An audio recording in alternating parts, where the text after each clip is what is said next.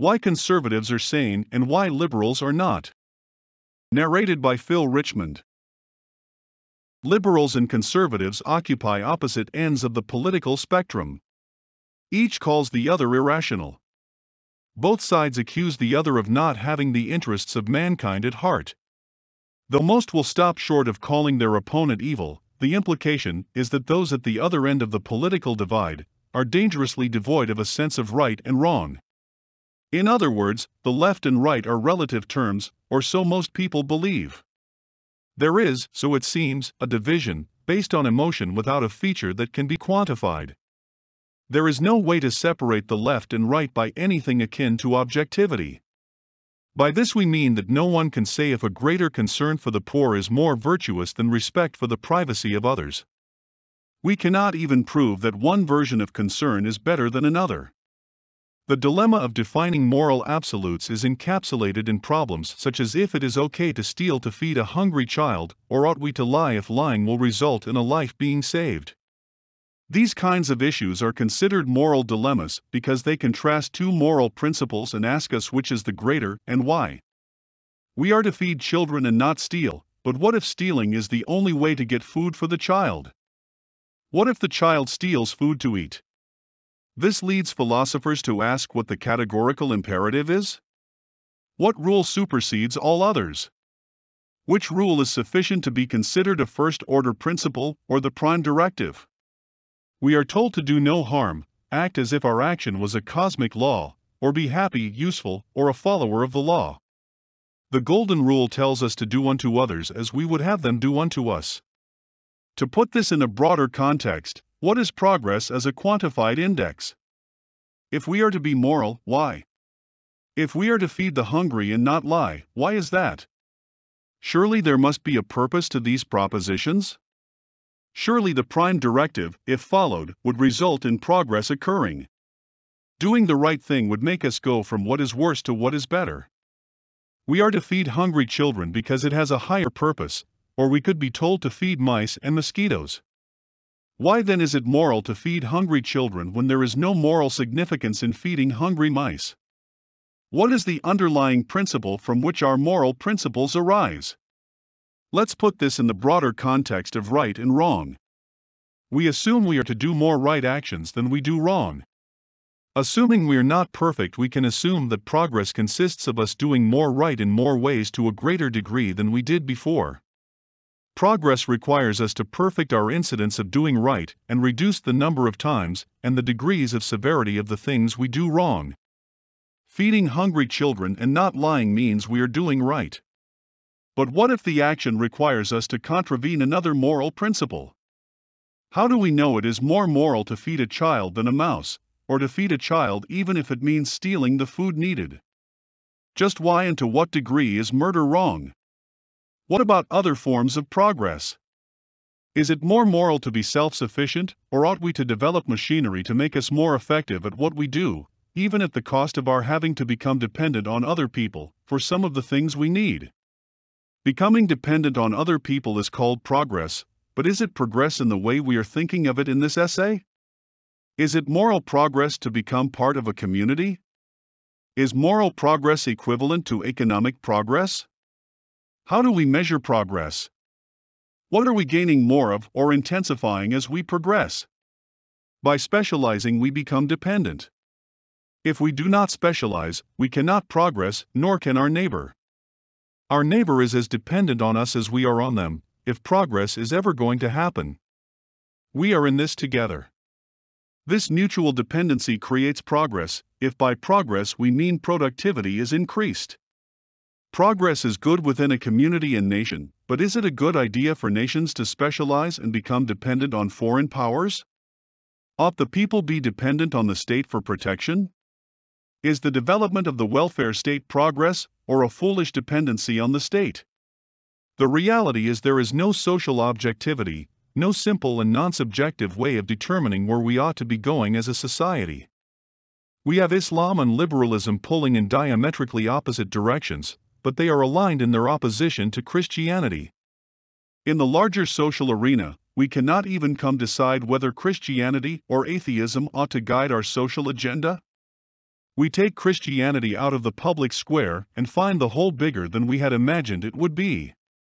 Are girls something we can identity, or is even biology just part of a political party's platform? How do we organize society if there is no objective reality to base our decisions off of? What is motivating us to take the positions we take? That is, on what basis do we find ourselves on opposite sides of a point of order? Why is profits better than food banks and volunteering better than looting? What moral justification do we have for assuming a political position on the right rather than one on the left, or another position off on a totally different tangent? It is said that insanity is doing the same thing over and over again, expecting a different result. Could it not also be said that insanity is taking up a position that cannot be objectively verified? Are we to make war against a group with different views than ours, though we and they cannot prove one position is better than the other? How are our views more valid than the views of the other group if there is no yardstick available to us to measure just how much better one view is than the other? How important are the views we hold, and why do we consider them important if there is no way to quantify the difference?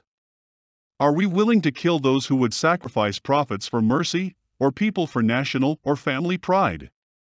Is family honor harmed more by headstrong females or honor killings? If harmed, how and by how much? How do we quantify honor? It is conceivable that it would be honorable to maintain the value of the family if the value of the family was objectively validated. If honor was a factor with a numerical value, then the honor of a family could be measured. If we could state with precision how much honor has been lost by an event, then we would establish with some certainty how much honor had been lost, and how serious the loss was. We can speculate that if there is a method of quantifying progress, then an intrinsic virtue exists linked to progress. If we can establish that there is something that is good, and that having more of this is always preferable to having less, then this thing would have intrinsic value. This speculation is referred to as the search for the ultimate good, or for the first order principle. Kant called this the categorical imperative. Utilitarians thought utility would be defined by the level of happiness a person had, though pragmatists considered the work an idea could do a more useful standard. Regardless, these and other writers all believed there was something that had intrinsic value. They and we could not agree on what this was, which tends to disprove the very claim they were trying to make. If a universal good exists, ought it not be obvious what it is? It may be appropriate to question here if even life has ultimate value when men are prepared to die for their principles. If life is sacrificed for family and nation, what are we living for? What is value for us when we are willing to die? How does death help an ultimate cause? But the question begs itself. What is value other than value? What can we value more than value? It is that an action or idea has value, why it has value. This is a case of circular reasoning. We cannot ask why life has value. We cannot ask why we value one person's life over another. It has value because we value it. We value it because of its value to us. Sometimes we value the life of our family more than our life, but others value their life over anything else. The why is an irrational response. The value is the answer, not the question. To ask why the value is as it is assumes there is something of greater value than value. God is the highest, most perfect of all ideas. God is value incarnate. To ask why God has value or why we perceive Him to have value is to claim there is a standard against which we can compare God. If this was so, if there was a value which could measure God, God could not be God. God could not be the highest of all conceptions if there was something we could conceive of that could measure Him. We might argue we like food because it gives life, but of course, this is not always the case. Sometimes the food we eat is harmful to our health and life. People smoke and drink and do drugs even though they know this has a detrimental impact on their life. This being said, we do value one thing more than others. There is a hierarchy of values. We give up some things we value for things we value more. All that can be said is that we seek to accumulate value. If we quantify values using a currency, we can track our purchases and earnings. With a unit of value, we can tabulate our total value. We can also see that only irrational persons give up what they value more for that which has less value to them. This truth enables us to look at the habits of conservatives and compare this behavior to the behavior of liberals. We know conservatives are considered the people of individual autonomy, and the left those who side with a more collectivist view of things. The analysis at this point is fairly simple. If one consumes everything one gets, one will be left struggling during hard times and perhaps find oneself in a deficit position. Over time, it becomes difficult to maintain consumption levels without investing in the future. Financial advisors tell us to invest in the future, even if it is a small amount. If we work and consume the output, our value remains roughly stagnant. The probability is, however, that without investing in the future, we will fall on hard times at some point. When we do not progress, it can be said we love our leisure. This presents us with an interesting situation. Despite loving freedom, we never get more of it, and indeed are in danger of losing the little we have, unless we sacrifice at least some of it to support our lifestyle. On the other hand, we could be someone who loves money. In this case, we work and invest and consume as little as we can. We get very wealthy. It looks as if we are experiencing progress, and individually it can be argued we are. But it is erroneous to link progress with individual advancement. Progress is an attribute of a community. The person who strives for sustainability creates a situation which is not sustainable. If all members strive for no more than survival, the value of the community stagnates. The sustainable community is similar to the individual who consumes all that he produces. What can we say a subsistence economy values? Or, is subsistence the result of people who fail to value much? Are subsistence economies the result of no one valuing anything highly? When socialism is the norm, there is no benefit to wanting anything so much that they can be exploited. To value things is to create scarcity. That which is highly valued becomes a thing we compete to own.